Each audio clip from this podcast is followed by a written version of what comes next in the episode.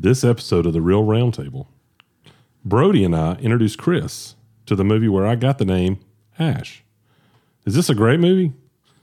Not really, but I do believe this is the best B movie ever made. Good, bad. I'm the guy with the gun. Chris, roll tape.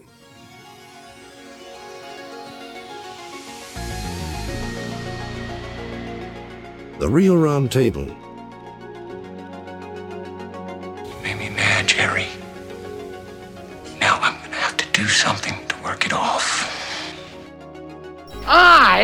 Am Ergo the Magnificent. I could turn you into shredded meat in about uh, three seconds with this baby if I wanted to. We're locked into the moon's gravitational pull. What do we do? We die. I don't kill men without good reason. All right, you primitive screwheads, listen up. See this? This is my boomstick.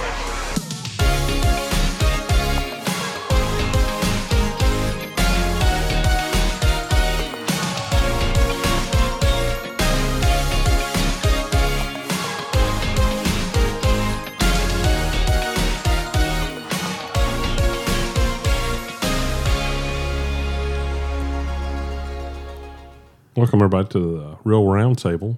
As always, I'm joined by Chris Hey, and Brodie. Hello. And so, this episode, uh, one of the movies that we've been wanting to watch since the beginning, because you hear of it in the intro, is Army of Darkness. And so, Army of Darkness is probably not one of the greatest movies ever made. I don't think it can be considered a classic. For me, it is a terrific movie. Um, I've always enjoyed this movie. I saw this back in 1993 or 94. And uh, the, the weird thing is, usually I can remember a lot of times when I saw this, but when I went back and started calculating when I saw this movie, I saw it in the theater. when was it released? But it was released in 92, and I didn't start working in a movie theater until 93. So I cannot fathom how I was able to see it unless it was re released, but I couldn't find anything that says re released. no way it hung in there that long. Yeah, and it didn't hang in. As a matter of fact, when we had it, we had it for one week. You know, it's just this odd thing. I don't under- understand, but uh, I remember my boss, uh, Brian, at the time said, "Man, you need to watch this." And so I was up at the projection room, and he just took care of all the projection that that while I was just sitting at that one projector, and I watched the whole movie the whole time. You know, I didn't see it inside the theater, which had better sound, but I sat there and watched it, and I was like, "This is like I loved it. I thought this is." fantastically terrible. I don't know how to describe it, but anyway, besides that, it's just it's such a B movie. I fell in love with the character Ash. I thought his, his that character is awesome, and uh, and so as we jumped into the the real roundtable, Chris, one of the things that Chris did was he uh, he put that soundbite from Ash in the in the opening, and so That's my favorite part. yeah, it's really good. I mean, it's and but this movie is filled with one-liners, and so that's what we're going to talk about. We're going to talk about Army of Darkness. It's a, the final of a trilogy. I don't know if that's an official trilogy, so I guess we'll talk about some of those things as we go, we get going. Um, real quick, I just want to give you the. I guess, what do you think, Chris? Do you, Brodie, do y'all think I should just talk about the first two movies first, just to kind of lay the groundwork to get here? Because I, Yeah, I I, think mean they need a foundation. I felt like I was lacking one. Chris had not seen any of them, so he hadn't seen Evil Dead one or two. Brodie, you've seen both of them, right? You'd seen the Evil Dead movies, right? Oh, I don't remember them. I remember them all together. Okay, yeah. but well, yeah, I've I've seen them.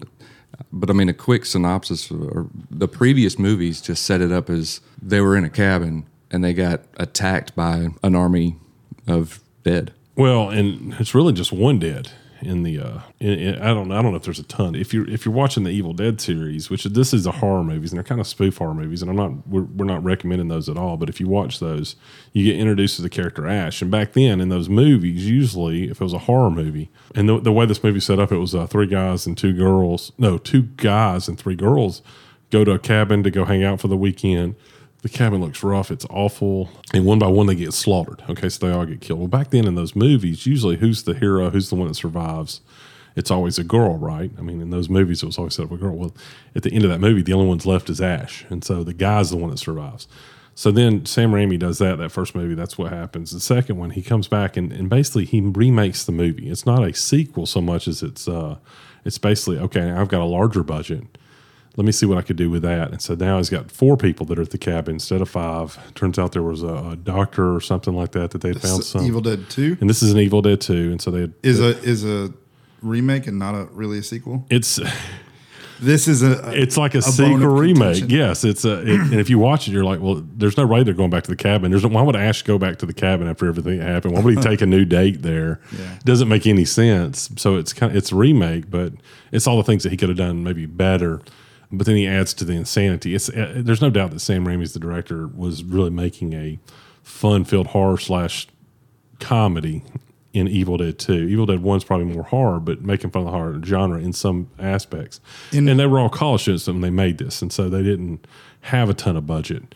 Um, they actually raised money, and then it, that Evil Dead did Killer, and so it gave them the ability to make a second one. They had the backers to make a second one, so they go ahead and make the second one. This time they introduce a book into it. I think they talk about. it. I didn't write it down, but the Nem- Necrocon? What is it? The Necronomicon. Necronomicon. And so that's the book. And so that's in the second one. So they're trying to figure out how to stop that and everything. And so in the second one, Evil Dead 2, Ash gets his hand infected. So his hand's turning on, which means his whole body will turn. So he chops it off. And then he's creative enough to make a chainsaw and make it so that it can fit on his arm. And so that's the Evil Dead 2. So he fights the evil with that chainsaw. And at the end, he gets pulled back into a time warp or something. And that's just how it ends. So in the third one, they, they decide to take it medieval. And so that's how the third one starts. And so now we've got, So the Army of Darkness is kind of a continuation of Evil Dead 2. yes, yes. Is how I'd put it. This is the se- but we don't want to start on our podcast with Evil Dead 2 because there's things in it that we'd prefer not to discuss on this Well, show. I, I don't think you need Evil Dead 2 for this movie at all. I don't. They they do sort of catch you up at the beginning of the movie. Yeah, and yeah. they say this is what happened. You know, well, it, it's, but it's very clear there's a movie that you're missing when you start. there's that's true. Yes, there's And definitely part of the is series. kind of a spoof. So you don't really. It's not like you're missing crucial information that's going to come up later and go. Well, I don't understand that. Yeah, you'll yeah, it's understand all Yeah, of this. I mean, it tells you why he chops his hand off. It tells you Yeah. all that stuff. which I think they It added just doesn't do the whole. with the money they added. They added that very front scene. Well, not the very, the first scene. It says he says my name is my name is Ash and I'm a slave, Mm-hmm. and then it goes back and shows you know he worked at S Mart. And he had a girl, and then she got killed in the cabin. And so, if you if you watch the whole series, there's three different girls that get killed in that cabin. Like, I mean, it's all of his all of them was his girlfriend. So he might be the worst boyfriend ever. If, like, if you think about that. one. But so anyway, yeah. So it, that brought in Bridget Fonda. She was just did that role, which uh, you know she she was pretty big back then and, and did a lot of things. So I think she did that as a favor. Um, and took that role. It's a little, small, but you're like, oh, that's Bridget Fonda. Like I remember seeing that going. I'm assuming with a name like that, she's related to. She is. She's the uh, daughter of Peter Fonda. It's Peter Fonda's daughter. That's Oh. who Bridget Fonda is. And so, yeah. So she had pretty good. She had some really good. Uh, Is that Jane Fonda's brother? Yes. Oh, okay. Yeah, Henry Fonda's granddaughter. Okay, so all them, all the Fondas. This, this is pretty big. And so, but yeah, Bridget Fonda's pretty big. And, she, and I would say that she earned it. She is a really good actress. She was in a few movies I thought were really good. She's in an assassin movie that was terrific. Point of No Return. How a much really was good movie. Bridget in this movie? Maybe thirty seconds. Like less than we've spoken about. Yes, we talk way more about it. Okay. But for her to do this, this role, I think she like- just looked up and smiled. It's still Bridget It was a Fonda. cameo. Yeah, it's a cameo. She was at a cash and register. they they reshot it just to put her in it. Like oh. that was she wasn't even originally. They were like, oh, we got some money or maybe something. Or I, the studio's like, we need to add something to the front. And so they threw which is in. funny because originally it was going to be called Bruce Campbell versus the Army of Darkness. Was it really? Yeah. Oh, I didn't realize it. That's really really cool. Yeah, So Bruce Campbell versus Army of Darkness. I heard in other reviews that it was it gets progressively more comedy and less horror and gore. Is that true from the beginning to the end? Are you talking about the movie itself? Or are you talking about going from Evil Dead one and two? Yeah. Yeah. So yes, Evil Dead one is a lot more serious. Evil Dead two's got more comedy. Even some of the characters are just. I heard like, there was more gore in There, the earlier. there's a too. there's a yeah oh yeah way more gore. yeah insane gore. Matter of fact, two's got a lot of gore and everything, but three's just just over the top like unbelievable. You're like okay, that's just tons of water being thrown out that's colored red Right. and stuff like that. But uh, yeah, in the second one they got lot of this skeletons. They got this hillbilly looking guy, and he is like short and dumpy.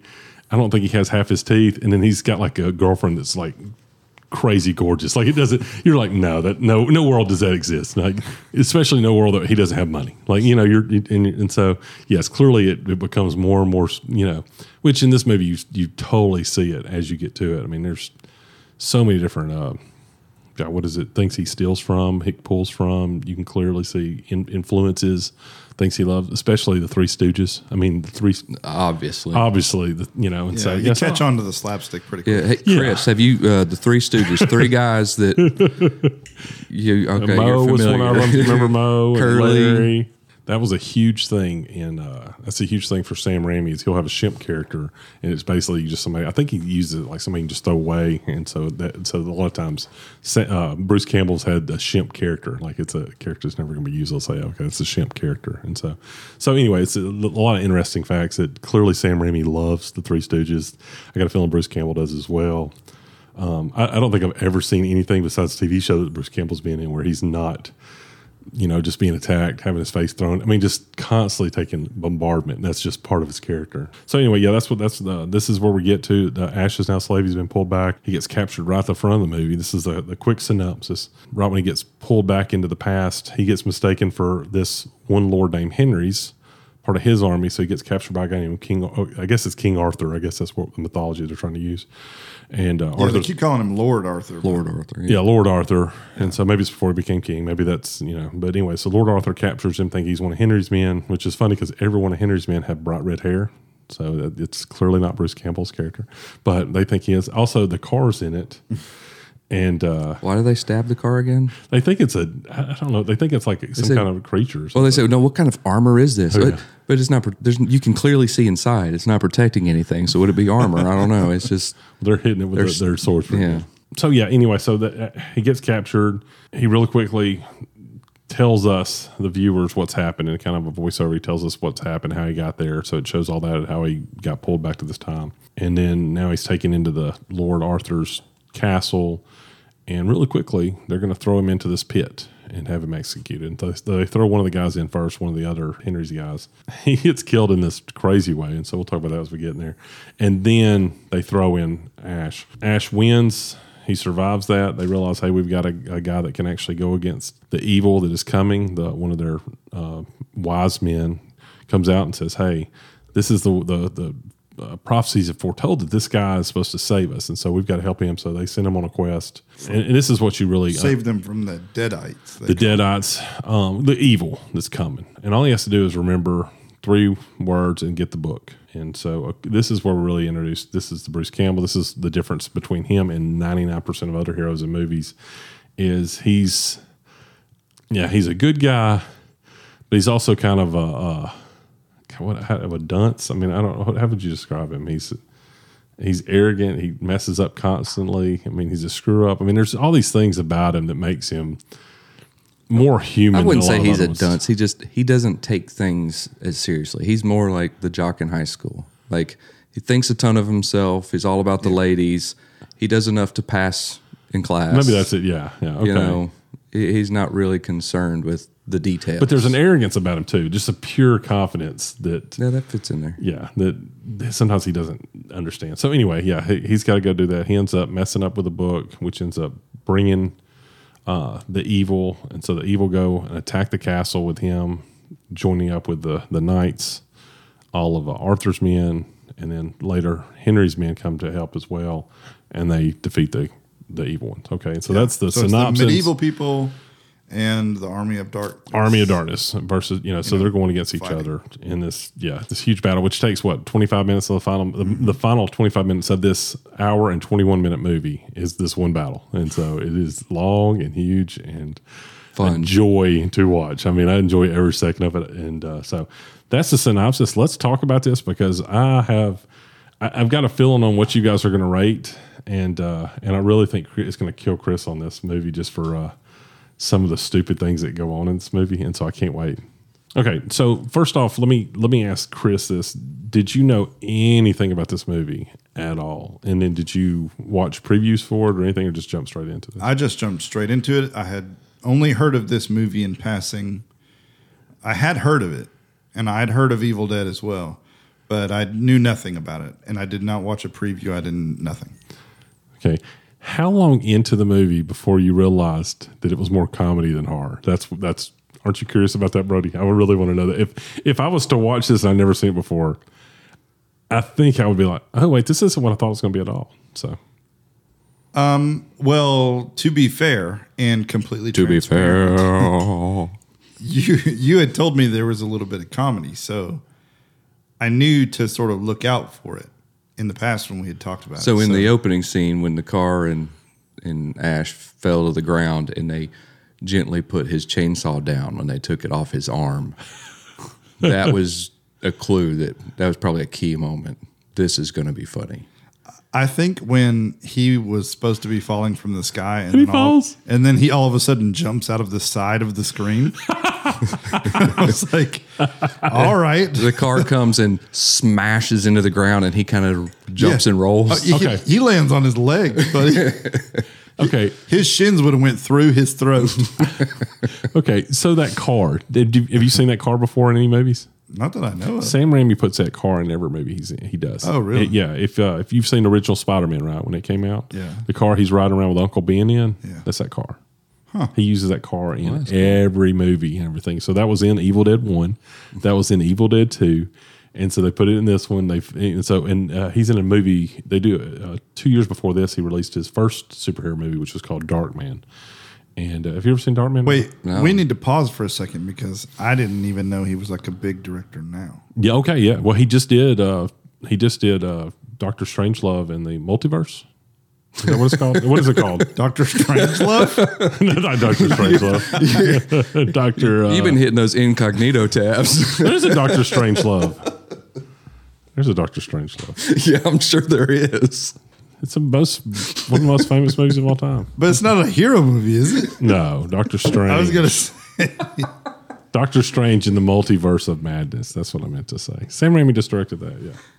Oh, he, But he also so he did Spider Man. Spider Man one, two, and three. He bowed never. He was Never after heard of this. dude. after Spider Man three. It was so it was so terrible. Like he'll come out and he'll tell how bad he did. Like he Which goes, one? "I messed up." That's the one with the 3. sand, right? He did the one with the sand. yeah. Yeah, that wasn't really that good. So, but he knew he messed up on that. Like I've heard him apologize. I've heard podcasts where he talks about apologizing. Like, yeah, I messed that one up. I now, what's it. what I think is cool is this. The Army of Darkness was written by him and his brother together. Yeah, they they did a lot of that. They were always collaborating. Yeah, so they they've done a ton of collaboration. I don't know if they still do it now. I don't know if him and they did that together, but Are you saying collaboration? yeah, did I say it wrong? collaboration. Collaboration, collaboration. You fix that? I didn't catch it. So Sam Raimi and his brother Ivan Raimi have done a lot of uh, collaboration. They've had a lot of collaboration together. Yeah. So tons. Of, I think that's cool. And they're in post production for another Army of Darkness right now. What? Yeah, and he's not going to be in it. I don't think uh, Bruce Campbell's going to be in that one though. No, no, but he's Well, I mean, uh, how an old is executive producer. Yeah, yeah, yeah. Yeah. So How, how old is he now? Hey, Bruce Campbell, he's like uh he's got to be 62 or So 63. he's probably not right for it anyway. well, but they just came out with a series on I think HBO Ash Cinemax. versus Evil Dead. Yeah, and they made 30 episodes Or Ash of versus that Evil. with Sam Raimi kind of directing that, and producing that. So, And yeah. Bruce Campbell's in it. Oh yeah, Bruce, Bruce Campbell has a cult following. I know you probably don't know him that well, but Bruce Campbell has this huge cult following. Me and Brodie talk a little bit about it, but yeah, there's tons That's- of people that love. I Bruce watched Campbell. Burn Notice just because he's in it. Yeah, I watched Burn Notice as well. Like, it's not a good show, but I It's love not Bruce a good show, but Bruce Campbell's in it. Yeah, and he's great. What- every episode that he's in, he's great. Yeah. Oh, he just has. He plays- or cameos every in it? scene he's in. He plays Sam Axe, Yeah, he's an ex uh, CIA, or agent. something. Is that a big Yeah. part or is that? Oh yeah, yeah. Oh, yeah, he's, he's the one of- third star. Yeah. yeah. Yeah. So he he he's pretty funny. Like most of the time, like there's a few times he gets captured, gets beat up, and won't give him anything, and just uh, he plays this. He's always playing this character, this arrogant, confident. He doesn't have all the answers, but he's just not going to give them to you. He's not going to give you anything. So this series definitely made his career. Um, yeah, yeah, there's no doubt. Matter of fact, when the book, he, he wrote a book, If Chins Could Kill. And in that book, he gives you a history of Evil Dead and how things go. He talks about Army of Darkness as well. But in that book, he talked about there was, uh, he said, you know, the four other people that were in that movie uh, and started describing one, like one runs a trailer park up in Michigan, one drives trucks. So he tells you, he goes, they've all probably had more successful careers, like just steady careers. He said, I've had so many ups and downs. And it was, it was really, it's, it's kind of an eye opening because the uh, the subtitle of that book is uh, "Confessions of a B movie actor," you know, and so he knows what he is. He's a B movie actor. He's not that great, but he's had so many roles. Matter of fact, Sam Raimi always uses him in every movie. Uh, and so- All of them. yeah, every movie. I mean, he's like the He, so he the was like ringmaster. Spider Man. he was the ringmaster during a wrestling which match. which what one of is what does the ringmaster do in Spider Man? What does what does Bruce Campbell's character do? You just tell me. He gives Spider Man his name.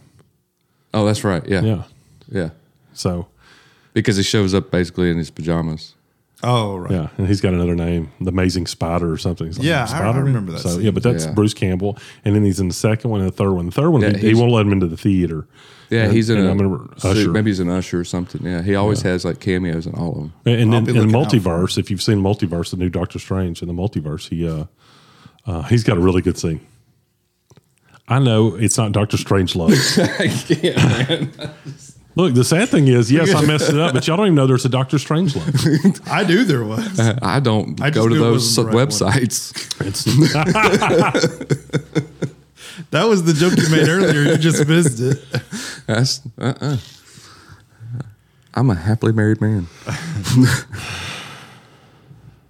I forgot where we were. I do too. Oh, oh, his cameos in the in the yeah. So yeah. So Sam Raimi just he. I don't know. I don't know how we got this far away, but Well, yeah. this is me. I, it's me getting educated on on Sam directors Raimi and because Sam actors. Raimi is a huge, huge Well, no, on, director. on People Bruce need to know. Campbell. He doesn't know Bruce Campbell. He's you got to know Bruce Campbell.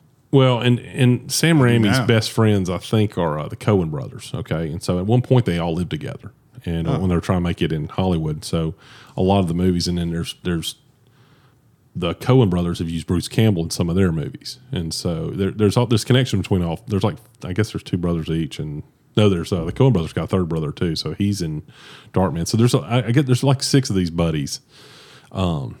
Frances McDormand's one, so she's the girl, but so they're all in a lot of their movies. They do Yeah. all of these things, and so it, yeah, so you'll see a lot of that through it. But again, Sam Raimi's not a minuscule director or anything like that. I mean, he is a pro. He's done it. I was sitting there thinking, I guess he's probably he's probably done the most superhero movies. The only other person I can think of is the guy that directed Iron Man, uh, whatever his name is. But th- th- that's probably the only one that could be it. But you know, Sam Raimi's directed a lot, and honestly, I mean, I, I just saw Doctor Strange in the Multiverse. And it was okay. Um, but it just depends on what people like. But his best superhero movie is probably that first Spider Man, which was really good, or Darkman. Darkman is phenomenal, and it's got a cult following as well. It might be a movie we put on the podcast. I Is that a '90s movie? Or? yeah, it came out two years before this. So it was like 1990. Man, It was actually Liam Neeson's first big starring role, and so Liam Neeson's awesome. So I'm gonna put that. I will put that on the list. We will not watch it next time, but I'll put that on the list because I really, I, I would like if you enjoy superhero movies, but a little bit different. That's a good one to, to I haven't watch. seen that. I oh, know- okay, yeah, we'll put that And on now, list. now this IMDb does put this out at 92, but I was showing, I was looking in, in my research, and it shows that it was in theaters starting like February, March of 93. So I don't know when the actual, t- I mean, to the populace Yeah, release yeah. was, because you know they might have had a, a short release. I think it was a short release. It, it made nine million. No, it made it made Eleven. se- eleven million. Okay, so it made mon- its money back. So, I, and I guess I don't know. I, talking about it, I don't know what I don't know what the full goal was and everything. I really, I, I think if we're we're looking at it, I think you can look and say, well, what kind of movie was this supposed to be made? And I really think he was making. And maybe I'm wrong seeing this, but he was like, "I'm gonna make the greatest B movie." Like that was his goal. Like the way some of the things go in this movie, Definitely way- comes across as intentional. Yes, yes, and so and so as you're watching, and, and it goes along with Evil Dead one and two. You know, if you watch those two, you're like, oh, again, it, it now once they release the those other series, I think they, uh, um, I think they took this out of their canon. Like this is not part of the canon. Of course, they can always say, you know, it's just multiverses or anything like that. So, so anyway, there's tons about that. But I want to talk about the opening scene when they get to there where uh, Yeah. he's fallen red. There's so many. You really get a, uh, you really get an understanding of Ash and how he is at all times. When uh, he, when he asks that guy, "Who are you?" and he's like, "Well, I'm Duke Henry. I'm Lord of this," and da da da da. You know, and and he makes that comment. I'm not saying it's child friendly, but it's pretty funny. Yeah, Yeah. You, you're not leading, but Jack and Squat. Yeah. you know, and Jack left town, and and that's such a that's such an Ash moment to just say stuff like. Whereas another superhero's been like, "We'll take care of this," or "We'll do this." You know, he's just making fun of somebody. Like that's how he does. And uh, and then you see that crazy scene where they throw that first guy in, and about. I love the camera work on this because in the camera work they throw him in this hole, and there's supposed to be a creature down the hole, and there's just quietness. And then you see everybody just getting closer, looking into the hole. Like they're all like, okay, what's about to happen? You know, and then all of a sudden you hear ah screaming, and then that water fountain of blood It's comes like a red up. geyser. Yeah, it just starts flying. You know, like that's like forty people's bodies if that was water. you know, coming out. Uh, and so that yeah, so that's that's kind of what I was curious. That that would have been the first thing I was like, oh, I really get this. It's got to be full of comedy for it to to be that over the top. So that's why I was kind of curious when you hit that. Did you think, oh gosh, this is Yeah, well, at first I was like, this is already really bad. It didn't even have to work up to really bad. No, I was like, this is already frustratingly bad. But I started to view it as time went on as almost like the Monty Python yeah, series. yeah, It- It's just this over the top comedy that makes fun of itself. right, you know. And so once I got out of the mindset that it was just poorly done, and I think that they were okay with it, you know, then it was I relaxed a little bit. Uh, Brodie, I've got to know. How, when was the last time you saw this movie? Oh man, um, probably before Buttercup was born. Are So, you serious? so I mean, just a couple years after it came out, probably. Wow. I mean, it's been a long time. It's See, I've seen this movie probably 15 times. I mean, again, that's I get the name Ash is from this movie, and and honestly, it's because I think it's a good. And when I say that, I use it a lot of times as a video gamer name. I use it here, but I just like that name because I like that character that he doesn't have it all together, but it's not going to stop him from giving it 100. percent Does that make sense? And so I like that character. I, you know, whereas so many other hero characters are just they they it's like watching half the movies where all of a sudden we need a computer guy. And so the computer guy goes in he knows how to do he's like the top 0.1% computer guy in the world. You know what i mean? And that's why i like bruce. I like the way he plays it is because it's always he's not the best fighter. He's not but for some reason he gets it done you know and he's going to get beat up. He's going to get hit. He's going to get knocked well, he's that that classic. It you don't have to be the best to best Yeah. somebody. yeah. Like you know, you he's uh, determination over over everything. and probably a little bit luck too, right? I mean, Oh, a yeah. lot, so much of his is just pure luck and everything. So, so yeah, I- I- you see, see that first scene. He's all nervous. He's telling that one guy, "Hey man, tell him you don't know me," you know. And I thought that was a pretty cool scene for to put in there. Like, hey man, tell me. I couldn't understand what Henry said to him in return. Oh, Henry says, uh, he said, "I do not think they'll listen." Oh, Yeah, And- he's, and- he's basically saying they're not going to They're care what I yeah, say. Yeah, and so and he's right. I mean, that was I thought that was a good scene, and uh, I'm their enemy. They don't care. yeah, they don't care, you know. And and really, the way he's doing it is he's telling them, "Man up," because it's, it's better to face it up than this and die cowardly. But and they do that to him more than once in the movie. Is what's funny. You know, they do it there. You know, basically they're like, "Suck it up. This is this is your lot in Yeah. life." And then later, he, he, I got the book. Send me home. And they're like, "Fine. I mean, we're men of our word. We'll send you back." And everybody's like, "Oh, what a poor excuse for a man." Well, You know, they're like- mad at him because he messed up on the book. That's what they're really. But- and he's wanting to leave. Oh yeah, yeah. He's yeah, So they're like, "You're not even going to say and fix it." yeah. You yeah, know, you're, you know, suck it up. he's been such a disappointment to him. Well, oh yes, Like you had one job, and that was to say the three words. yeah. But you were so cocky about it that, That you, you- had it, and that's why Wiseman was saying, Yeah. say it a few times and get it, It's like I got your word. or write it down. you know something. Yeah. Yeah. So, so I well, I guess we'll jump to that a little bit, but. So this is where we meet the girl in the movie, uh, that uh, Roan. That's how he says Sheila. Yeah, Sheila. Uh, uh, let's stop there for a second. I know we just stopped at the beginning, but Sheila in the 1300s, Yeah. Sheila. Well, look, what annoyed me a lot was like, thou thee hast, like, come on. it's so words. annoying.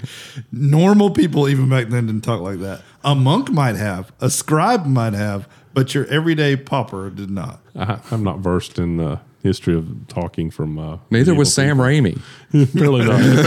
Apparently not. I didn't Really? notice that. I just thought. Yeah, this it's, but it kind of dwindles later. A, kinda- lit- a little bit. and then Sheila comes back and it starts all back up again. Yeah, What Sheila. did, what did y'all think about Sheila? I mean, yeah, her name's terrible, but what? Useless character, pointless. There was no point in having her in there. It's so funny because I saw and there's her. no connection to her because she's just constantly changing from something to something else. you know? well, and she's all mad at first, and then- what I didn't give is she's so angry, and then she's in love with him. Like, yeah. like that was a quick jump. And they never addressed the fact that he didn't kill her brother. So it's Was it to her catch No, brother? she everybody realized. up. She realized because she she apologizes to him. She apologizes when he's eating the grapes. But for being mean when he saved, not because she took out anger thinking he Oh, killed yeah. her brother. There was no Yeah, no, no readdressing that. It's No. so he's walking into this castle and Sheila sees Ash for the first time, and it's Lord Henry's men, and she's being told by Lord Arthur that her brother who fought with him died in battle. And Ash, being in the front of the line, takes her physical abuse as the kids are, I guess, beating him as well. She jumps in and starts slapping and beating him around too, thinking, You killed my brother. And they never readdress it. And she falls in love with him. Yeah, she does fall. So, and quickly. I mean, how many days are we talking about here? Yeah. Well, she she does address it because she talks about. I'm sorry, I thought you the one. I thought y'all had killed my brother. Like you know, I didn't realize you were from a different era. So she asks. She says that when he's eating the grapes, and then that's when he She makes, comes to apologize. She comes, Comes to to apologize. apologize. I don't remember her her anything saying. She says something like that. I thought. But I mean, her apologizing is realizing that.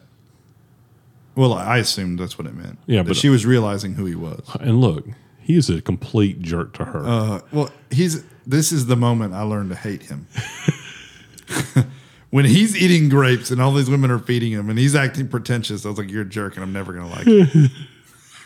he goes from so such extremes, and that's the thing. Which we didn't talk yet about Well, him going in the pit. that's really. because he, he beat the pit.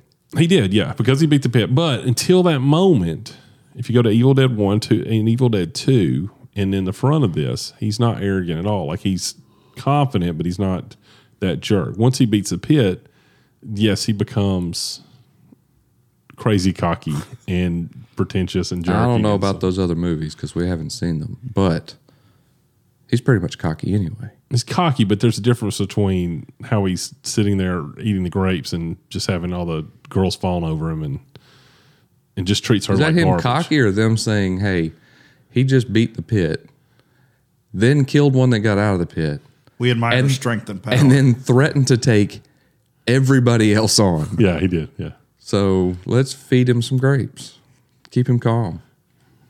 yeah, I don't know. I, th- I think I think there's a cockiness there. That's an arrogance that was not seen so much in the first two, and I think they wanted to up it. I really think that's part of it. They wanted they wanted you not to fully like him. Like he is not always likable. it wasn't even a great kill. It was just like Which not the I shotgun mean the kill. pit kill, Shotgun. the pit. I, I don't know. It just it there wasn't anything that impressive that should make him think that he did amazing. He killed fifty people like that later, Yeah, well, and he has in the past in fighting the. But, army. they've been But he- tormented by these. The, both kingdoms, And they haven't been able to Henry's and, and Arthur's, have both been fighting these demons that come up. And the pit, if you notice, they kept it closed. yeah, and to protect people from those that might come out. And so they they get thrown in. The first one is a geyser of blood. I don't understand. I don't understand. I don't from. understand it either. Where does it come from? I, from the depths, I have no idea. You know, you don't have to understand it. I, think that's the symbolism that this movie is going to be over the top. That's all you got to understand. Oh, I'm telling you, my, one of my favorite things to do during college was I had a gap because I had such early classes. I had a gap around lunchtime. It was like two and a half, three hours sometimes. I would go to the house with some buddies and watch B movies like Oh, yeah. HBO noon and watch movies like this that were not as good, not near as good. This is by far better than Hmm. noon HBO in the 90s. I promise you. No, I think I think that's a cool thing that you were watching. I think that's the po- the point I would make about this over and over. And as we talk about this, is I don't think this is a great movie, but I enjoy every moment of it. I thought, I, you know, as I was watching, it's like I didn't get bored out of it, and there's no really way to get bored in an hour and twenty minutes where there's some action happening. You know, every ten seconds. I mean, there's always something happen. Um, is it over the top? Yes. And so as we talk about it, there's some things that drive me crazy about this, but I think he did it on purpose. Um, and so anyway, so That's th- the saving grace, I think. Here, yeah, that he for did it on purpose. that- Yeah, yeah. That, yeah. It's not like we were trying to be an A plus movie. Well, well, even after he does that fight after the thing, and he, you're saying he wants to take everybody on, he goes, "Who wants some?" Like he just in these phrases, some of these phrases are probably going to be dated. I don't remember hearing too many. Oh, times, "Who wants absolutely. Are they're all Elvis stuff? Yeah. yeah. all of them. But Who wants some? Do you want some? Uh, What does he say? That one guy. give me some sugar, baby. Well, no, we get that. Further. No, that was That's the Sheila. he says that to Sheila. Yeah. No, but I think that, and I know y'all didn't like Tank Girl, but to me, this is like middle of the day. You don't have to be invested in it. No, So if something comes up, I mean, this is not your evening sit around for the purpose of watching a movie. This is you've got some spare time, put a movie on. If something comes up, you can just shut it off and leave. I'm bad about if I start a movie I haven't seen and it's like trying to be an Oscar winning whatever. Yeah. I have to watch every oh, second yeah. uninterrupted. I've got to have my concentration on that. And it's good to have movies that you don't have to be invested in it. If something happens, it, you can pause it, cut it off, or whatever. And that's what I think this and Tank Girl and those kind of movies are. Is it's entertainment that's not serious. I, I would say this: there, there's neither, there's not a lot of depth in either Tank Girl or this movie. I get that, I, but under, but I will say with with Sam Raimi, at least he realized that enough that he was like, if you walk away from this movie after you've seen it, you're going to know the premise all the way through and everything. And I remember when we were Tank Girl, it was hard realizing where did this happen, where did this happen. In this one, it's like get stuck in the past, get sent to get the book, everything goes haywire gets back, files the deadites, game over. Like it, there's that there's not a lot of outside those boundaries. It's very simple on how to do it, and I like Which that. I like it. leaves it. simple. It's Yeah, good. it's crazy simple. It's and, awesome. Uh, and and so all he really focused on was he focused on Bruce Campbell. I mean, this whole movie is Bruce Campbell. I mean, he's the, Oh, the dead ash. original- He's the you know. Title is Bruce Yeah. Campbell versus Army of Darkness. So yeah, I mean, it, it's it's all about Bruce Campbell. It's about the one-liners. I mean, honestly, when I watch this movie, it's not. It's just like, okay, when's the next one-liner come on? Like, uh, when that girl says, "I'm gonna swallow your soul." Like, I remember seeing that the first time and thinking that's so funny. He's like, "Come get some." Like, I just I feel like that scene was in there like three times. Don't they do it all the time? Where he's like, One "Come of- get some." he says, "Come get some." And they do that. Let's go. What what what was the quote? I'll swallow your soul. I'll swallow it. Don't- Doesn't that come up multiple times? I don't remember that one coming up but once. I thought Oh, it was like, I'll, I'll swallow your soul. But he says, let's go. And he says, come get some. And then he says, uh, Yoshiwich. And so, I mean, so he's got different lines he uses Yeah. always. And to go, you know, so This is a movie full of one liners. yeah, I, yeah. Honestly, there was a app that they used to have, which was Bruce Campbell. It was Army of Darkness one liners. Like I had that app because you could just click on each one. They, they finally got rid of, it. but I love that app because I could listen to each one of those stupid one liners just because they're funny to me. They're you know to this day. I mean, um, we haven't even got to it, and I said it in the front.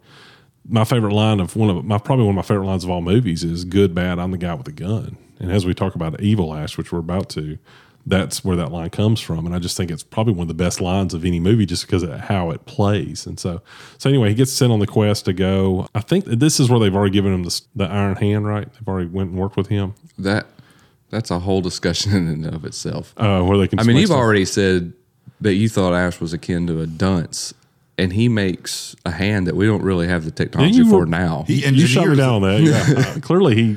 Well, you get these genius powers sometimes. That's what I don't get. But yeah, that's one of the things that kind of. Does. I mean, he's in the 1300s doing stuff. Well, he I- told the guy what he wanted, and the guy made it.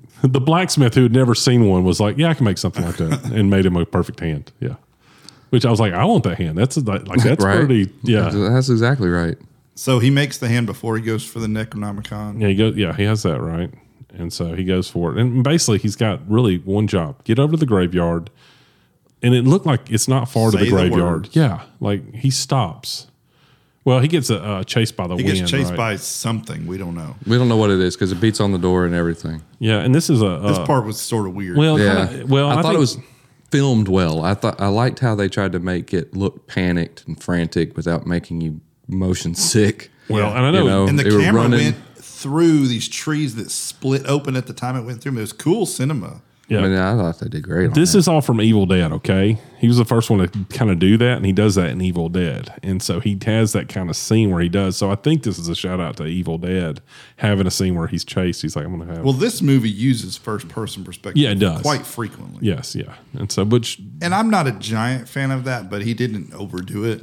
So so he gets them. So, okay, so our, our Ash, our main character, is getting to, uh, stops at this windmill, well, he hides in the windmill hides in the windmill. because he's being chased by something. Yeah, and uh, and so he, he locks himself in. Well, once he gets in, he notices the mirror. I thought which was a cool thing. He looks at a mirror, and the mirror's got him in the mirror, but he's squatted down, and the, the mirror Ash is standing up. Yeah. So he breaks the mirror. There's some good practical effects. so, and this is where the practical effects look a little cheesy after this. This okay, so all of a sudden, here comes No, he breaks the mirror and then he sees in There's like each what? piece of the mirror he sees a full reflection of himself. yeah, a little small, a little small one, and then and all of a sudden they jump out. and then he goes to mess with the fire, and they jump out of the the mirror and start taunting They him become like small ash creatures. and start Yeah. singing crazy songs and dancing. so and, weird. Yeah, and doing little mischievous kid-like pranks. Yeah, you think the tripping sword- him with a broom and poking him in the rear and with a fork and stuff. make him step on a nail. Yeah. Which here we have Gulliver's Travels, and That's so this right. is where Obviously. we're jumping to showing Gull- Gulliver's Travels, and They tie 'em not down. not maybe showing showing what really would probably happen, the insanity of of you know having these evil characters if it was Gulliver's Travels, and so they're able to knock him out weird because he runs after them. There's a part where they stick a uh, a fork in his feet, no, a, a Nail. Nail. Is it a nail? And you can see how fake it is. Like Yeah. it looks so. And This for is one some reason, fake- he's fake- chasing them in slow mo, singing Yeah. London Bridge. Yeah, yeah, I see. I'm like, what is happening? Yeah, he's trying to kill them all. He throws that, which is great. He throws that uh, fork or whatever that thing is. And But they're almost like sprites or something, like little just little Yeah. pests that, that that bother him really. But it turns than out that one of them is actually pretty dangerous. no, they're all dangerous. Well, they're all dangerous. But I mean, one of them gets inside him, right in his mouth. How does it get in? Well, they tie him down like in Gulliver's Travels. They tie him down. He wakes up. and then while he's town, tied down, I can't remember what they do to get him to They open hold- his mouth. That's one of the fakest looking scenes because they got the they Yeah, got the the that uh, scene- sprites holding his nose open. The little mini ashes That are was holding his poorly done. nose open. closed. No, I'm sorry, yeah, pushing his nose close. So he has to breathe, and so he opens his mouth, and one of them dives in. and goes down to down his gullet and is now inside him. And so what does Ash do? He drinks boiling water, yeah. and then you hear the little Oh, we skipped over earlier. He not only did he drink boiling water, Oh, which would kill him, was when he sticks his face to a griddle Yeah, and then has to peel it off with a spatula with no burning or scarring whatsoever. no, but it's also cheesy. did they have It's fun. spatulas back in the 1300s? Like they might have had them, but No, it was a it's- fireplace. It Oh, was okay. a, it was- yeah, did they have those? It was That's for what- skulls. Yes, uh, coals. It was coals. Would it look like that? Because they look like that today. Like that's all I wanted. Oh, is right, would right, right. They, I just wonder would they look I exactly? like I doubt it was period specific. You know, so it just, but yeah, he has to pull himself off of that, which is insane. And and when he gets back up, there's no red on his face. no, at no, no, he's totally fine. zero red. Like he's not burned at all. So now he's laughing because he drank the boiling water and he Yeah. can hear the little sprite squeal in pain, which is just asinine. I know. I think he would have went further with the drinking of the, the boiling water. Like that's one of my favorite scenes because you know it's over the top. But as he drinks it, he's like, "How do you like that?"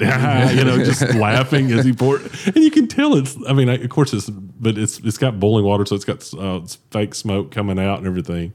And you know, again, Ash is not hurt at all. Like there's no damage. Nothing ever really damages him. And then he's he's laughing about it, "Ah, ah, ah," and then he gets an itch on his shoulder. And as he's itching his shoulder, the world's biggest eyeball appears coming out of his skin. It's it's huge. And then it he goes and the next scene just literally cuts to him jumping out of this windmill, opening the door, jumping out, going, It's getting bigger. And then the next scene he's got two heads.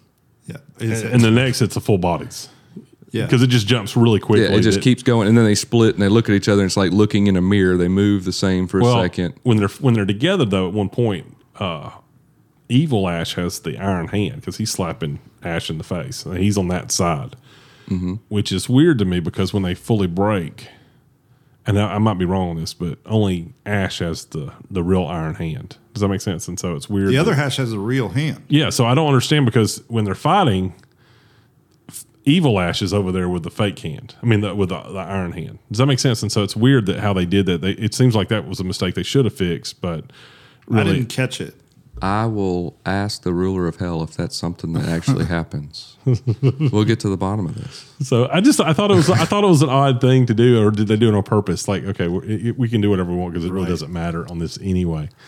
So, but, But anyway, that's- But the fact that that the bad Ash, the main villain of the film, comes from these little weird, stupid sprite characters is what's so bizarre. yeah, but he Well, didn't come no, from that. He was the one that that was what was chasing him into the Yeah, it was just Windmill. the the evil. yeah the evil. Here's the evil dead. This is where evil dead comes from. Yeah, so the the evil is what made the little mini ashes. They were all the evil. It's you know And, and Ash thought he was a, he was safe because he had got inside, but the, the evil had used the mirrors to get back inside. So he's fine. He gets in there. Look, is there problems with this? Lots. don't okay. understand. yeah, it doesn't make sense. But we're at the scene that I think is really cool. Yeah. Okay. So Okay, you got good Ash and you got evil Ash, and it reminded me a lot of, um, I can't remember the actor's name now, but in the last Starfighter where he played yeah, yeah, him- himself and Beta, yeah. it's kind of the same thing. I thought Bruce Campbell did a great job of playing his main role and evil Ash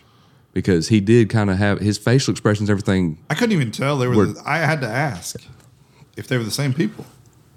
Yeah, it, it was good. Well, and, and, and Evil Ash, it's funny because to me, Evil Ash acts a little crazier. He's like dancing. Oh, and, yeah. and saying stuff. And You're everything. You're Mr. Goody Two Shoes. and Goody I'm- two shoes, goody two shoes. And starts doing a little dance and, and all that, and then starts punching him in the ridiculous ways. Yes, like, he starts "Hey, look hitting over him. there. This is to me one of the great moments in cinema, though. I- I- even if it's in a boo movie, it's so funny because he does this, he hits him, and all of a sudden, the evil Ash has a shotgun buried in his face, and uh, and it pulls up, and there's good Ash who's got the trigger and just blows him away, and that's where he says the line, "Good, bad." I'm the guy with the gun, and I love that line. Look, eh, I talked about this to other people many times.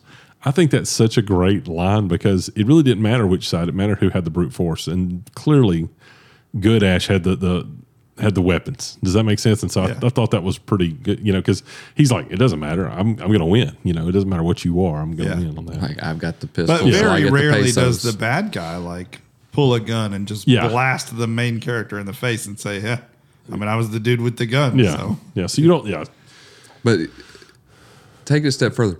Bruce Campbell played almost all of the Campbells in that. Like yeah. all of the ashes. Well, some of the, the a couple of the was- mini ashes. Yeah, there was, wasn't, there was- but but still, there was like eight of them. yeah. That's And a I lot think of there was, coordination. I mean, and there was only two, and I bet you it was because they did. Uh, they had them on their shoulders. They had two Yeah. pairs of ash on on ash. So that's probably where the. But he played all of those parts.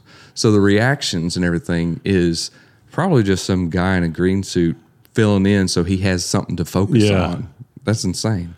Yeah, I thought he did really He good. did great. I thought, yeah, I thought this is terrific. I love the, uh, I love when he's buried in the pit. That evil ash is buried in the pit. And like, we're gonna kill you. You'll never get the book. And uh, and he goes, "What's that on your face?" And throws Dumps a shovel. Full I have done that to my child, my children, their whole life. Like I'll say, "What's on your face?" and they'll they'll look, and I'll hit them with a pillow. Like I've done that for so long, and so They have no idea. No, they know now. They they get it after a while, but I promise. I mean, until they're like six, they, they, they when I say that, they're like, "Oh crap!" I'm Yeah, you have to find other ways of tormenting your offspring when they turn six. yeah, some stops and so. Oh man, but it, that was a good scene. I dug that scene, and then of course he buries Evil Ash, and then I see. on. I didn't even get that. Yeah, that's yeah. Like, why bear? I didn't know. Well, he didn't. He, he, I don't know. man. he he's in the middle of looking for the Necronomicon, and he digs a grave. He stops and digs down in the earth to bury an enemy. Maybe he found a hole. I just didn't get it. Was did No, it, was it dug necessary because of the nature of the evil? I didn't understand.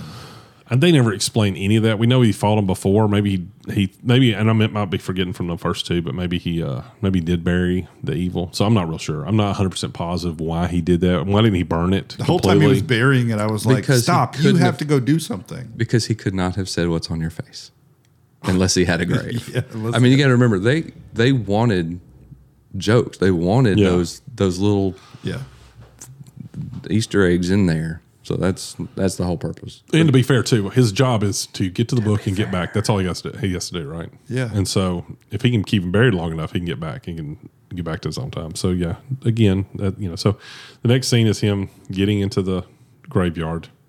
He could have just kept blasting until his whole head was gone because he has seventeen hundred bullets in his shotgun. I didn't want to bring this up, but uh, there are special shotguns out there that never need to be reloaded. They're pretty pretty powerful. They're very expensive unless you get one at uh, S Mart. you so. buy them from Hollywood. And they Yeah. they apparently have those like inch and a quarter rounds that you can put fifty of them in there. So yeah, so yeah, clearly, I don't know. I don't know if he reloads one time, and then uh, in the back of the car he finds like six bullets or six shells, the shotgun shells. Right? Is that what he sees? And then of course he fires it.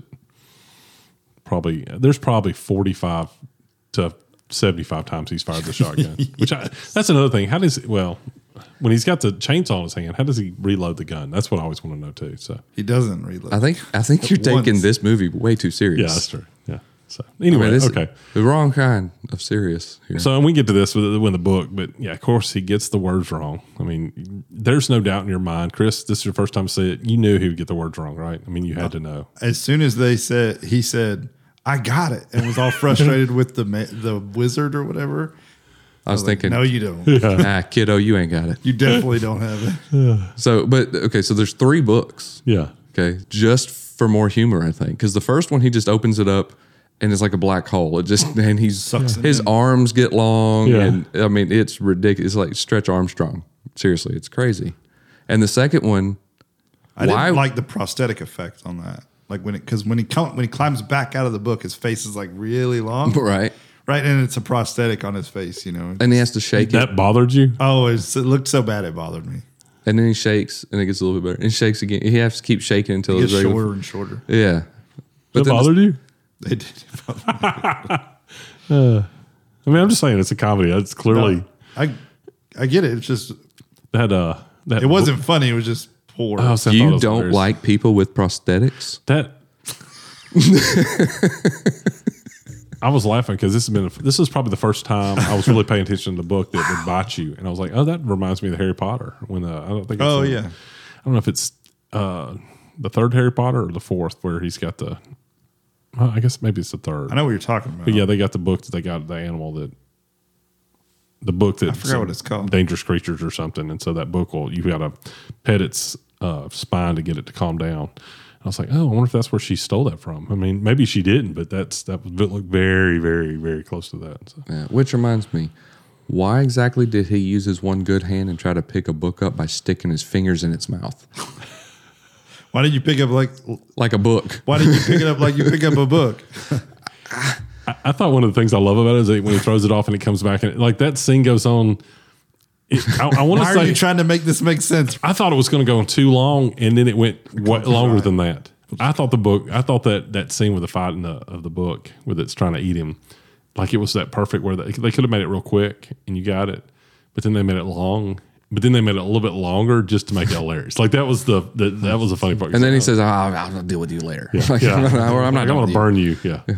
So and then you get the last one. Of course, he says the words wrong, and then he books it out of there. And sentences everyone to a deadly battle. Yes, yeah, it's gonna be deadly. Which there's not a lot of knights in this movie. The extras in this movie, there's more extras on the the skeleton army than there is on the Arthur's army or Duke's army. Although, of them where were was just Duke's army when he when he needed those guys when he was fighting Arthur the first time, right? Because also when Duke comes in at the end, he's got like what hundred guys. I mean, they're, they're like, where did where were all those guys when you were fighting originally? Well, maybe Arthur just snuck up on them when they were going and getting bread or something. Ah, maybe that's it. I, I we keep trying to make sense of this movie, and I don't think Why there do we do that? Yeah, I don't need to jump outside. There's I don't- Because that's what you should do with movies. Sam Raimi is the guy that gave us the tunnel to stay in, and there's no reason to get off that. out well, of I want tunnel. stay Get- on the path. Yeah, just stay on the path. Okay, we're good on the path. Stay on the path. now, I don't remember being this analytical or logical in the 90s. Uh, what has happened to me? well, clearly, I wasn't thinking like this when I when I originally watched the movie, and so. And but look, am I saying it's bad? No, I think it's funny. Like I'm making fun of it. I, I've got. I know what I'll probably rate this by the time it's said and done. But Like, Uh-huh. I'm even, I'm sitting here wondering, okay, so at the end of the movie, I'm like, he's still, all the people that died in there is still his fault. Oh, yeah, yeah. Like, Yeah. everybody's like, yeah, Yeah. we won. It's like, yeah, but you had all our people killed. Like, well, Yeah, nobody holds him responsible. He's just like, Can I? my can I- bad. I've got, a, I've got an answer to that. I've got an answer to that. They deserved it. Okay, and I'll tell you why. I'll tell you why they all deserved it because they're in the thirteen. Because when he gets back, when he gets back, and he's like, "Just send me back," and they're like, "Yeah, we don't." uh, Okay, we'll send you back. Let's just get him back and everything. And then he goes, "I'm tired of." He gives that that speech. I'm tired of running. Who's with me? Yeah, yeah, and everything. Uh. All in my steel. Like I love that scene. I always think that's a funny scene. But do you notice what happens after that? He uh he teaches them how to use their weapons. Like it shows him in front, showing them how to use a spear and showing sword. I'm like, only thing he has advantage of is how to hit with an iron fist and shoot a shotgun. Like that's No, it. he watched Bruce Lee movies while he was working at S Mart. I just laugh because he's probably never heard, held a spear in his life, and there he's showing them how to fight a spear. he, Now, fighting techniques advance too. We have more. Did you see the fighting techniques they use? One step forward, spear out. One step forward, spear out. And what's hilarious is they they replicate that to the T in the actual fight, like noises and everything. and apparently he can engineer artillery. yes. I mean, he he He can get helped that car ready to go. He go helped again. make that hand. Yeah, in the car. okay, so here we are. We're at the, the final battle. Oh, and gunpowder. yes. Which we didn't talk about Sheila. Oh yeah, Sheila's been captured. She's useless. yeah, She's so pointless. That's the worst. Like honestly, Bridget Fonda's girlfriend. That's like the better girlfriend. She's like one second is better than Sheila is in this movie. Like she is so pointless to this. You know. like Sheila, they take Sheila, and Bad Ash is like, "Oh, I know what we're gonna do with you," and they just turn her into an evil person. And then she looks into the mirror. Like, I'm not sorry. She looks into the camera at that point. Uh, what does she say? She said, uh, "When I'm good, I'm good, but when I'm bad, I'm good." I don't know something Something's- dumb. yeah. And looks right into the. And I was like, "Man, Sam, why, why that?" Like, we already know it's a movie, and but it was just like, I'm just going to let y'all know. I'm in on the joke. Everybody's in on the joke. We all get it's terrible, you know. And so, I was more impressed by the old she witch while he was lounging and eating. I where she drops the food. I thought that performance was way better than anything Sheila brought. to I, the I do think you're right. I think yeah, yeah. especially since I think that was a young gal really. in makeup. Yeah, like she was a younger actress. The weird thing is, is like Sheila, like in this movie, yes, she's fine. I don't really care. I mean, good or bad, it's it's whatever it is with her. But she's also in Matilda. She plays Miss Honey in Matilda, and she's phenomenal in that. She does such a good job in that. That's the And- nice teacher. Yes. Yeah. And so when you watch these two, you're like, man, how can she? I mean, it's two years difference, and she looks totally different. Like they don't look Only two years. Yeah, it's only two years. It's like 92 and uh, Matilda, I think, was 94. It might have been 95. So yeah, within three years, she makes both these movies and looks really, really different. I'm not talking about the evil Sheila, but just looks very, very different. So, so anyway, yeah. So anyway, so here's our battle scene. They get ready. They're getting excited. You know, they're getting pumped up about it. Um, they've got some defense strategies, whatever you want to call it. So the battle, there's so many things that happen in the battle that I think are uh, they're, they're ultimately cheesy. Uh, the skeletons, I, that's I'm pretty sure a lot of that was stop motion. Oh. Like tons of stop motion with the skeletons. Yeah, it was so laggy stop motion too. yeah, yeah, and, and clearly, and then there's battle scenes where, uh, like fully fake skeletons. yeah, well, there's so some many times when he hits something and the skeleton is not moving at all when he hits it. Like he's mo- mo- in motion, and you can clearly see the skeleton is not moving, and then all of a sudden the, the skeleton's head's gone. Like he hits the, you know, and it gets uh, A lot of the creatures too were very like fixed. Like the uh, what's the creature that carried Sheila off? The flying. Oh, creature? yeah, yeah. You know, Like and they're flying in the air, and it's like making all this noise and shrieking, but like its face isn't moving at all. Like it's just a mask. you see, know? and that's what I wanted to. Just Well, they talked. They talked a lot. I watched some of the making of- making of the Deadites or whatever they're called, and there was quite a bit. They, they didn't have any CGI or anything. Yeah. they didn't. Well, they didn't even have the budget really for all that much, and a lot of the the uh, skeletons had to be reused. They would destroy them, and they would have to foam glue them back together and stuff to save on the budget and because of time.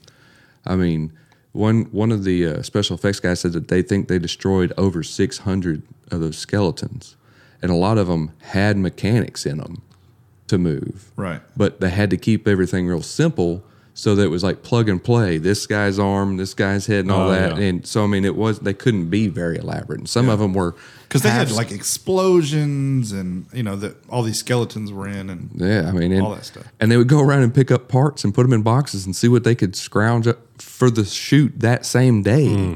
yeah. So there was there was a lot to it. It, it was pretty cool some some of that stuff, but Why- some of them were just I didn't look up how they budgeted for this, but I did wonder what the budget went toward. I mean, if you had whatever you had.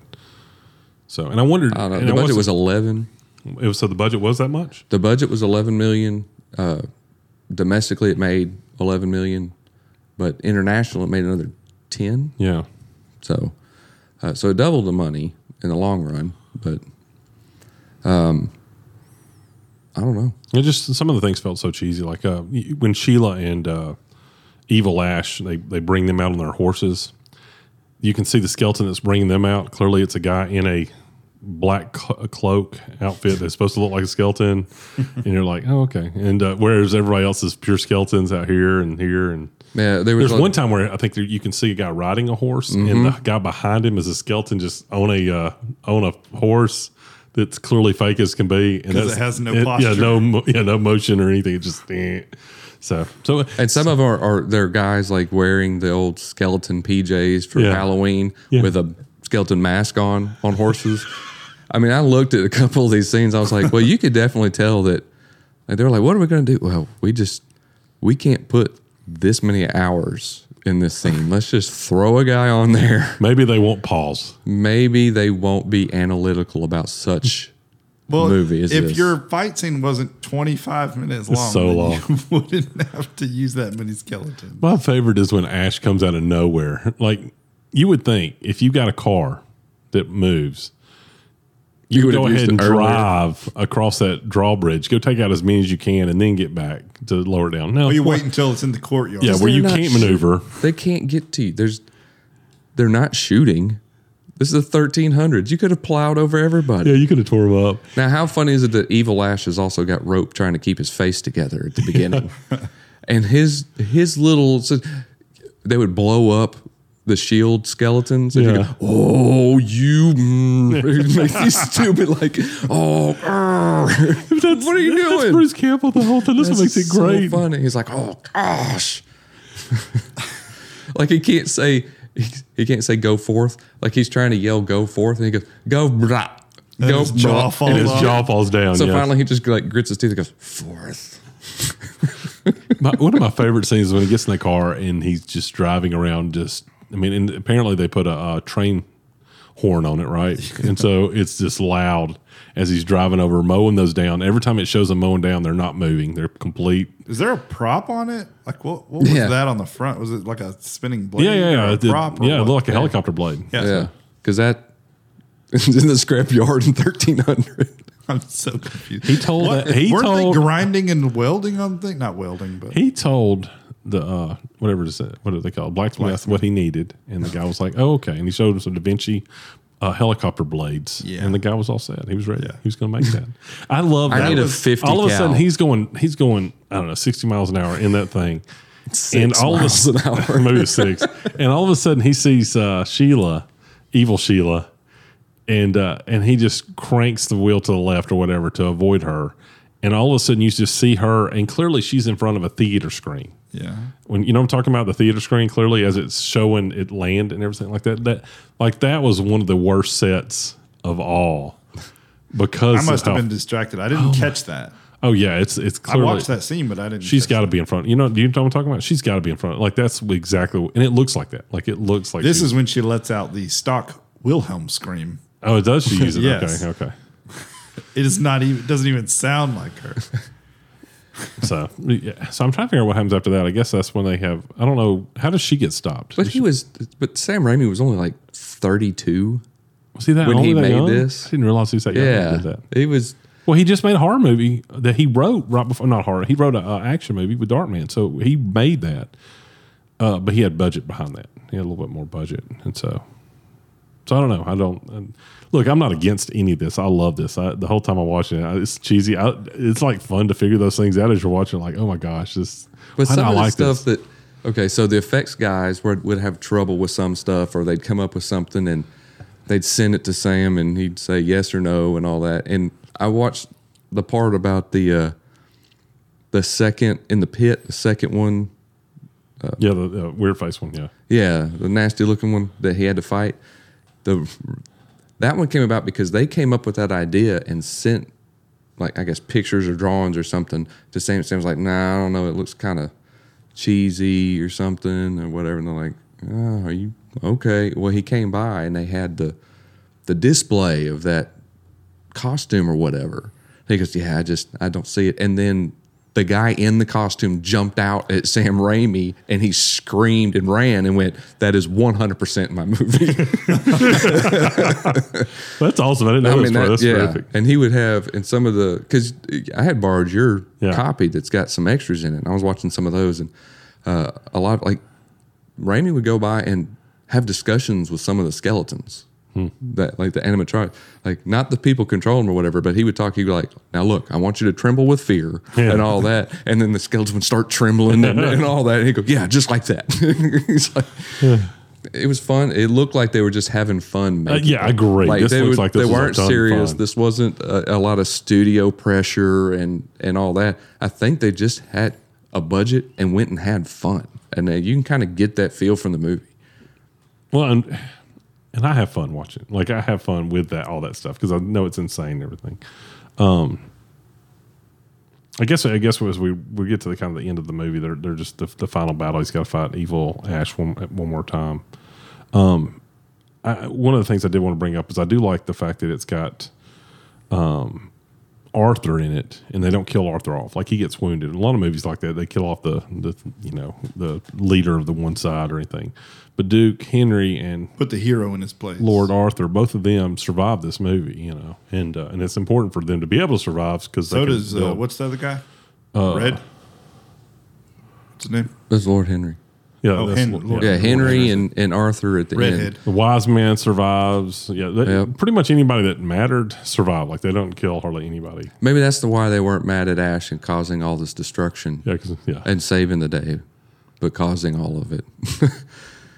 Well, they say there's only 60, right? They say there's only 60 of them. And, uh, and I, I meant to count it this time just to see because I got a feeling like 61 died. Like there was a lot of people that died, a lot of people that you know, and there's like 30 at the gate right when they start. And here comes the other 25, and there's like 50 around the circle. I was like, that might be more than 60. You know, so there's a lot of those things that, you know, so I, I don't know why they say these things and don't have anybody to count to make them. But I don't know. Maybe they shot it out of order. Who knows? But either way, so they obviously they beat. They launch uh, Evil Ash into the air, strapped to some gunpowder explosive or whatever that the rocket surgeon. What does he say to him? What does he say to him? Oh. You ready for a ride or something? He says something. It's so insane, but uh, I like that was another line. I was like, oh, I like that one too. and blows him up. Everybody cheers, and that's the end. Like he blows How did up. everybody know he was on the explosive? Oh, you're saying how they cheered? Like everybody cheered, like, it, "Oh, it's over!" And I'm like, Maybe all the "It was skeletons died right when that happened. Maybe that was it. Oh, Maybe I don't know. They don't. well, that Sheila got better. yeah, She healed. that would go along with that. That once all the uh, real evil, all the dead ones would all. yeah, but I don't feel like a lot of people were paying attention to Sheila. I don't think anybody cared about Like, Sheila. uh, you lost your looks too. You got nothing. yeah, Well, he tells her. He tells her that. he doesn't even go like. There's not this this usual movie like I feel so bad that this happened to you. He's like, man, you get real ugly. Well, she says you loved me once. Like, Or, nah, that was just I- pillow talk, baby. That's, he uses that line somewhere else. Yeah. That's just pillow talk. God, he uses so many stupid lines with everything in that movie. And then I think it's right then is that when he says, uh, what does he say about hell to the king, baby? It's good to be king. Um, He says something and he kisses her like kiss the king, baby, or something. I don't. Know. It know all what just was. reminds me of Elvis. Oh yeah, he, well he loves Elvis. He was in uh, Everybody. Bubba Ho-Tep. Uh, Bruce Oh, Campbell's yep. in Bubba Ho-Tep where he plays like he's he's Elvis. Elvis that nobody In a nursing home. Yeah, yeah, and so Don't tell him too much. yeah, we might put that on there. That's a really good movie. I haven't seen that. Oh yeah, it's really, it's really, really. Interesting. So, Chris, you'll hate it. but it's like this. It's just a spoof. Yeah. It's nothing. You know, it's not to be taken seriously, which you might not be able to do. I'm. I'm I don't care. I still, I'd love to see it again, and then let Chris just uh, Destroy, it. Yeah. you need to get more vehement with your, with your dislikes. So I guess, But everybody dies. Everybody. Well, they it's show 'em all get back. and then so uh, Lord Arthur and Lord Henry Oh, this and their times they they line up on both sides and draw swords on each other because now that the Evil Dead's gone, they're still enemies. Yeah. you know, so they draw swords on each other and all that. And Arthur and Henry, Which didn't. I mean, I Walked know we're not trying to be realistic here, but it's like, why would you? I mean, obviously, you wouldn't do that. would you not? You just successfully helped each other destroy. Oh, you don't a think? demon army? yeah, but, the, But they didn't know where to go. Where were we going to stand? I'm going to go stand with my guys. I got that from standing with the guys, and Yeah, but like, then you oh. draw swords. I don't know. So, But then ahead, they notice it's all done, and then the Lords come and they face each other, and it was like, oh, now now it's on again, you know. And then of course Henry and Aaron come come out and hug, you know, drop swords and hug each Break other. the tension. Yeah. Yeah. So was- I thought it was a cool scene, and then it jumps to the future, and it shows, or back to our present, and it shows uh, him having to fight somebody else. He's telling the story, and nobody believes him. He's he's so he's went back in his own time. yeah, and the He's girl now goes, "That's back- a cool story." He's now back at S Mart. and I think uh, that little guy that he's talking to, that's Ted Raimi. That's Sam Raimi's little brother, so he's usually in their movies. Um, but anyway, all of a sudden, then he what I don't remember what happens. Is somebody Did y'all else? see Sam Raimi in the movie? Was he in it? He's in it. What was he in it? He's one of the knights. He's wearing like s- a sweater or something. Uh, I'll, I'll No, it that's up. great. Yeah, he know put this was in. himself in it. Uh, I- they his uh, what do you call it? His character name is funny. Knight in sweatshirt and sneakers. I'll have to go back and look and see that. I didn't realize he's in it. Sweatshirt and sneakers. So, You remember what he says right at the end when he kills that Evil Dead girl in the S Mart at the what does he end? say? And he says, "Ma'am, I'm gonna have to ask you to leave the store." I don't know how you don't watch this and laugh at the one-liners. That's that's. I I think that's just about. I impossible like to when he describes his ro- his shotgun. Oh yeah, You know, he tells all about oh, it. yeah. all about it. What's that? One ninety nine. Yeah, something. So yeah, okay. So anyway, look, I guess it's time to look, we've got to rate this baby. Um, I'm gonna let Chris go first, just because uh, Please. I, I really feel like this will be.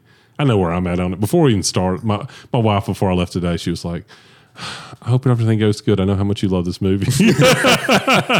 I go, and I was in my mind was like, "It doesn't matter what anybody thinks. I know where I'm at on this movie." And so, so I'll let uh, Chris you go first. You loved Dreamscape. It wouldn't matter, I guess, if the rest of the world hated the movie. Yeah, it would because not, no. It's your. It's a movie for you. Yeah, I. I didn't like it. I didn't like this movie at, at all. oh my gosh, are you serious? just kidding. We knew you wanted. Wait, There were none a of it? couple. There were a couple of one-liners that I giggled. A couple, at. A two. That was it. probably two. What are the two? Just to help help us Well, out. one of them was was the was the final. Man, I'm gonna have to ask you to look at the story. That one. Okay. That's a good one. That one made me laugh.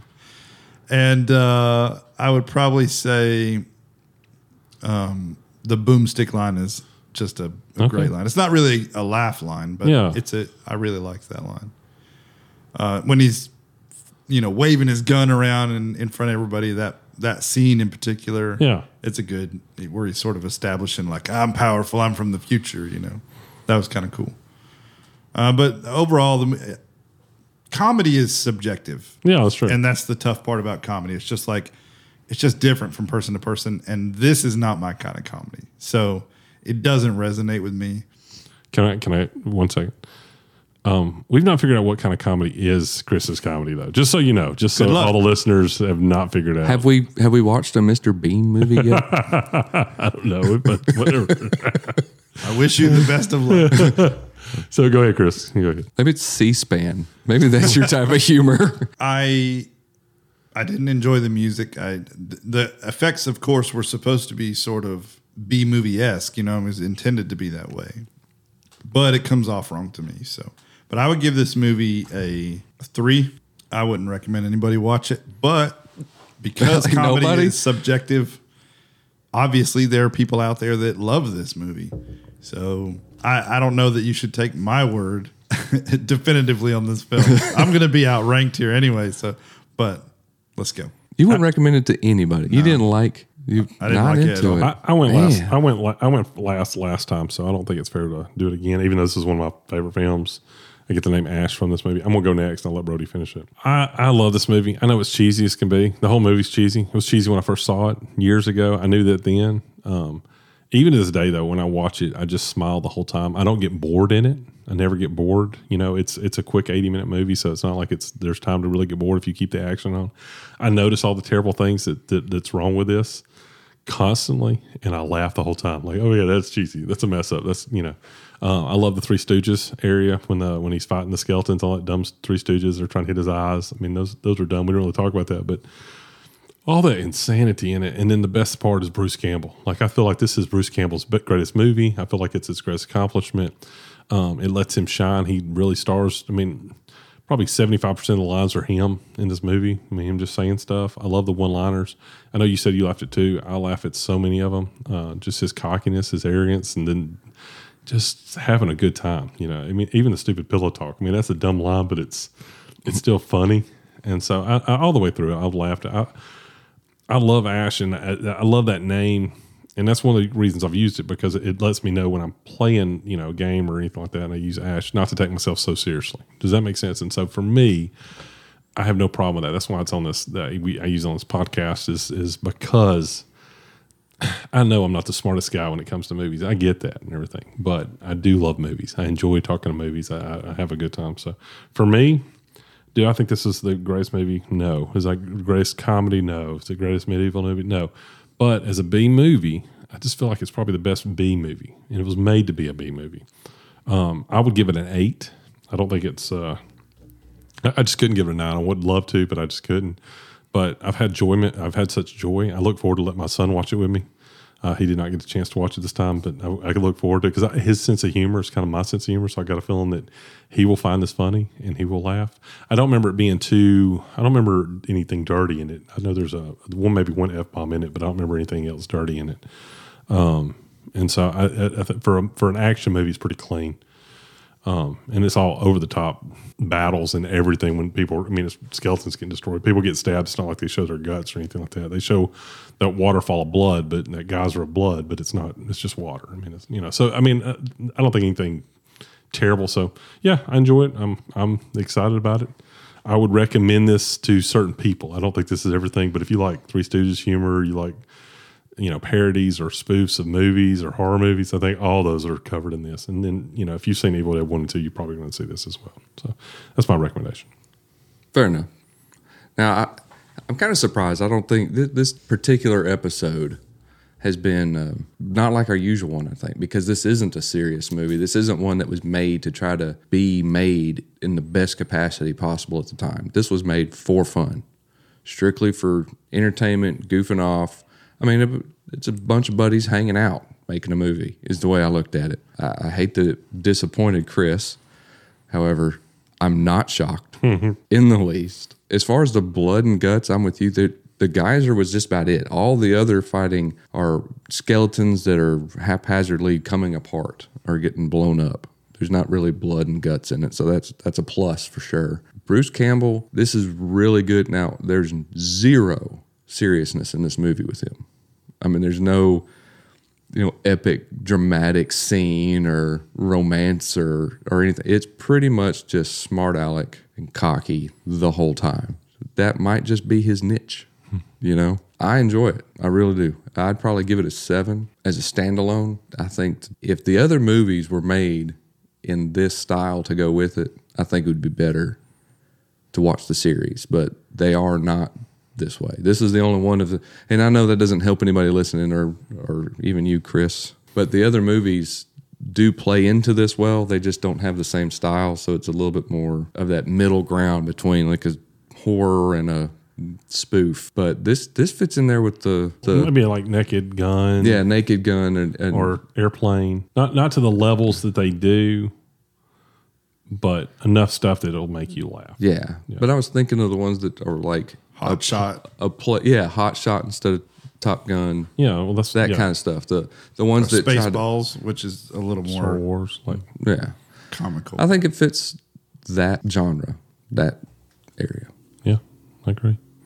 Okay, well that's that's uh that's all right. And so eight seven three that puts us at about eight. That's an eighteen out of twenty seven. So that's that's pretty close to a recommendation. So it's it's, It's it- borderline. yeah. So your I think choice. two- You want to watch it? I mean, the thing is, two out of three guys sitting here really like this movie. But and, and I, I would say honestly, But I like, but I like Tank Girl, and y'all hated it. yeah, there was. I, well, and I was thinking that as I was watching, I was like, man, this is really, this is a weird movie like Tank Girl, but I hate Tank Girl. Like even though, and so I, you know, so I don't know. So I would just say if you've been listening to us, if you listen to a few, you might have a kind of idea. Well, I like those movies because Ash likes those, or I hate those movies because Ash likes it. And so you might be to the point now that you can make a decision like, well, if Ash likes it, I probably don't want to watch it, or you know, if Chris says it's terrible, maybe it's great. Like I don't know. So you might, I- But I don't like most of the stuff you Yeah, don't. yeah. You know, the most of the stuff you like, I don't like. You liked Three O'clock High, not a fan. Yeah. Dreamscape, not a fan. I mean, the other episodes show that. To be fair, we be haven't talked about fair. Dreamscape. They, yeah, they. Yeah. Okay, well, Dreamscape. To be, I, I told you I didn't like it now. Like I've come to the conclusion. I gave it a six when I watched it. Yeah, it, it, it changed it. So, which I you still gave it a six. Well, I'm not. I like this I- one, and I gave it a seven. Look, I didn't even address this part in mind, but I'm going to go ahead and say it. I don't even like Bruce Campbell. Oh my gosh, what is wrong with you? I don't even. I did, doesn't land with me. I don't even know what to say to yeah, that. You're not like Bruce Campbell? He's like the nicest guy. Like, Like, I don't I even. mean, I don't dislike him as a person. You just think he's a terrible Obviously. actor. I was just saying. So Bruce acting. Campbell and people with prosthetics. These are two things we know about Chris. like Bruce Let me Campbell. clarify. Bruce- if you wear Bruce a Campbell- prosthetic, I still love you. Bruce Campbell, if you're listening, that was Chris that does not like you, not not me and Brodie. We we, Yeah. we love you. We think you're awesome. Ash and I are on board. Chris, Yeah, not we're- a fan of We're yours. mad at that. We're mad at Army of Darkness too for not bringing you back in it. Yeah. even if you are executive producer, put yourself in it. Hmm. Uh, It's Rise or something. Army of Darkness Rise. So it's in the middle of pre-production or? Post production. Oh, Oh wow, they're nearly done. Yeah, it's in post production. Okay, so next, I guess that wraps this. Are we going to cover that one Well, I mean, one one day? Oh, I don't. I don't know if I'll be alive then. well, you hate this. Do you really want to cover? Army Oh, of I Darkness definitely want to cover it. You want to see how far it's come, huh? I, I will say, Mainstream money. I saw a couple few of the episodes of that other one that he had on HBO. A lot more blood. Okay, You talking about uh, Yeah. Ash versus Evil? He he became more yeah because you got to think this is ninety two and then he did Yeah. Ash versus Evil is in two thousand seventeen. All of a sudden, so now he's going to become more. acceptable Yeah. now? Yes, Yeah, and yeah. Evil Dead was 2013. Oh yeah, I'm not even. I didn't forgot about that. They re-released. Yeah, they came I haven't with seen it. Evil Dead. I've not seen that. I've one, so- heard of the re-release, but Yeah, so so I have no idea, but so you know, you, you choose if you guys want to watch it. I hope you'll. uh I'm not saying you have to watch it. I mean, it's Oh, we Army didn't even Darkness. mention the music because it's forgettable. It's no, Chris said it. Chris didn't like the music. No, I liked it. I I, I like that soundtrack. oh, he said he didn't like it. I know Chris doesn't like it. I like that score. It's not a soundtrack. It's not like mu- It's a not- score. It's a score, and I like Yeah, it because it feels medieval. It feels like they do a good job of that and everything. So I liked it. I, I know that you guys don't, But like they don't I play like music like that hate anymore for a reason. Like they left it in the 1300s. like the bards are a thing of the past, man. Yeah, there wasn't a musician in there. I was surprised they didn't have a bard singing or something like somewhere in there. They put, probably just ran out of money. Um, anyway, do y'all want to hear what the next movie is? Yes. we have a re- recommendation, No, and uh, and so I know both. Well, I know Brodie's gonna hate this, but uh, great. and so uh, so the librarian actually put a recommendation in. She went through and, and filled that in. And Oh, so, no. Which It's honestly, British, I was really it? surprised she knew how to do it because I went on there. I had no idea how to figure it out. So Is it British? no, no, no, no. We would have shut that down. Like I would have been home. Like no. like, come on. We're not doing that. Like, uh, I'm bored enough at home. I can't be bored at the podcast as well and watching these British things. Librarian, he's bored at home with you. She's like, I want to get him out of this room. Let me throw this British stuff on. Um, so anyway, no, um, she she put in a recommendation. I like this. I wanted to see this because I've seen this a couple times, um, but it's nine to five. Okay, and so nine to five was uh, Jane Richard Fonda. Dreyfuss? No, it's Jane Fonda, Lily To the Tomlin. Fondas. Jane Fonda, Lily Tomlin, and um, Dolly Parton. And it's about them working, and they got a terrible boss, which is named Dabney Coleman. And it's Dabney Coleman plays that, which he was from uh, Cloak and Dagger. Yep. And so I want, I'm excited about y'all seeing this. My, the librarian loves this movie. I love Dabney Coleman in this. Like he is the ultimate jerk boss, and he's so funny in it. Like you know, they can have terrible bosses, but you can have bosses that are pretty funny in movies, even though you never want to work for them. That's a funny character. So I'm looking forward to seeing it. Chris, as usual, who knows if you'll like it? Uh, Chris, you probably don't- Chris, you don't have a copy I can borrow A copy? Not. of Nine to Five? No. No. Do you have any Dolly Parton movies? No. I think she also wanted us to watch this because it's us three having to watch a girl movie. That's how. That's she's like. I'm Is this a girl it. movie? Uh, the, the main characters are all females. Yeah, Except it's a girl movie. It's a girl power movie. But Dabney Coleman, he's Yeah. the man. So So who was he in? Uh, He was the, Dagger? He was the one was dad he? and the spy. He was Oh, the okay, dad- yeah, yeah, yeah. he's another one of those played that double That's roles, just like Ash. I'm We've bad with names. I just have to remember. So yeah, so that, that we'll do nine to five. I'm looking forward to that. I think some of our female listeners, all two of them, will probably be excited about uh, getting to hear. About All nine to right, five. something for the ladies. yeah, and everything. We might bring in the librarian for this. Uh, just because I think she needs to be under Chris when he just goes off on this, how much he hates it.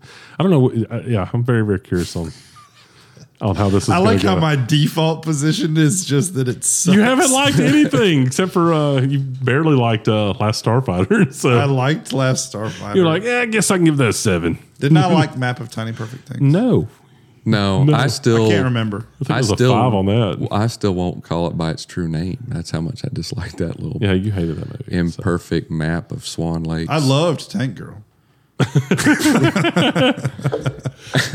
This is going to be one of those things when Chris is not around. Me and Brodie are going to find out the worst films to make him watch, just because he's going to hate them anyway. So let's make him just torment him. We're gonna like that. put him through the worst. Yeah, yeah. So anyway, Man. Uh, Have you seen Cocoon? Is that a horror movie? Sounds like a horror movie. No. Chris, you make us.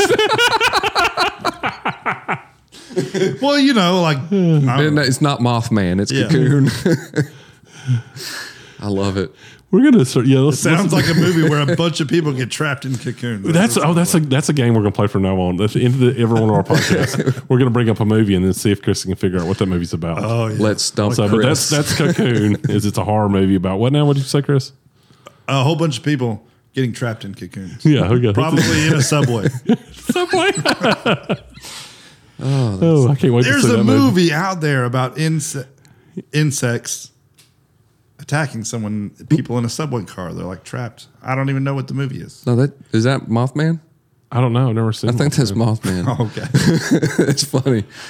So anyway, that is our podcast for this episode. So uh, this Oh my goodness. So as uh for Chris, Brodie, and Ash, uh, hope you guys have a great day. Thank you for listening, and uh, we'll catch you later. Adios. Bye.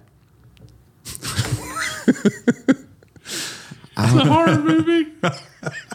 I didn't expect it to be so funny. No, because it's not. A It's horror not. at It's all. nowhere near. a horror It's movie. called Cocoon. I don't even know what else that would be about. It's about geriatrics.